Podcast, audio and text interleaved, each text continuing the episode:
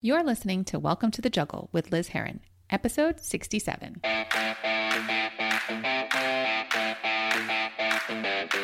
This is Welcome to the Juggle, the podcast for women who have a lot of balls in the air.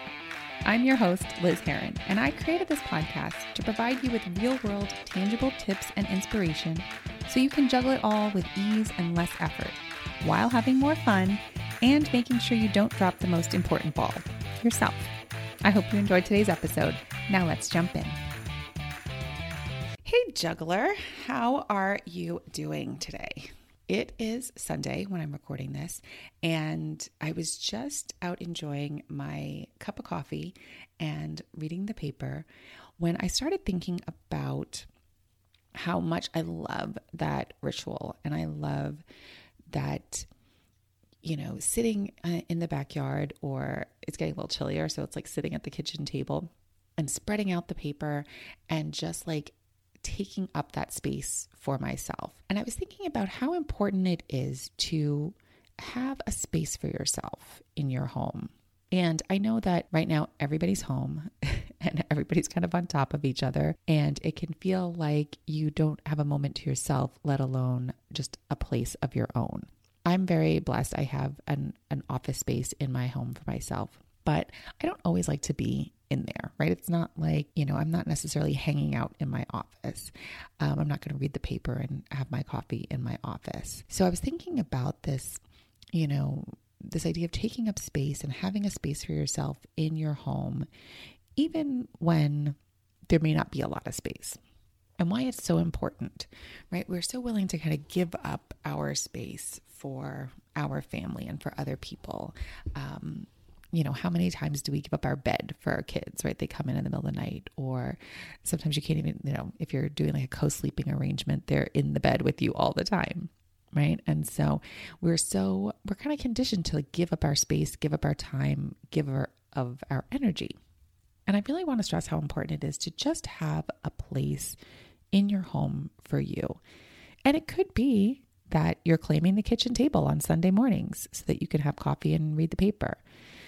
You know, it could be that you're claiming the kitchen so that you can, you know, bake something or make something that, you know, you want to experiment with a new recipe. It could be that you're claiming the garage and turning that into, I don't know, like, you know, it's like you know, a tool area or like if you're building something or you know even like a workout zone or really just claiming spaces for yourself. It's so important. And you know i know there's that book a room of, of one's own and the idea that like every woman needs that space and i wholeheartedly agree. And so i want you to think about today like where can you take up space right? And if that idea unsettles you like oh i shouldn't oh, the kids need this area for this. Oh, my partner needs this area for that. Really look at when those things come up for you, right? And think about how you can take up some space, even if it is on Sunday mornings, right? Is it a corner of your living room that you can kind of take over and, and have your be your own? Is it the fire escape? When I lived in New York, I used to love sitting out on the fire escape. but really thinking about that, look at your surroundings is there a place that you can claim, you know, a permanently? Maybe it's, you know, something where you're like, okay, from now on, this, like I said, this corner of the living room or this, you know, corner of the bedroom, this area is all mine. And really being able to just own that and have it be yours, right? Set that boundary that it's just yours. Because I think that's so important. It's just, it's a baby step into learning how to take up more space in your life. If you can start taking up space in your home. And this also goes for if you've got a lot of clutter, if you've got a lot of stuff in your house that you're looking to get rid of, right? How can you clear that out to make space for you and for your interests and your goals, right? If you're thinking of starting a business, but you don't have, you know, but your desk is completely cluttered or, you know, there's no workspace for you, how can you go through those things and make space for you? Really take that ownership so that was my thought for today, and I just wanted to share it with you. I hope that you will take a look around at your space and see where you can take up space today. See where you can claim something for yourself. Okay, my friend, this is the last episode in the mega drop, this new thing that I've been trying where I drop 10 episodes on one day. And I would love to hear from you and see if you were digging this kind of big drops, if you want to, you know, go back to more weekly things.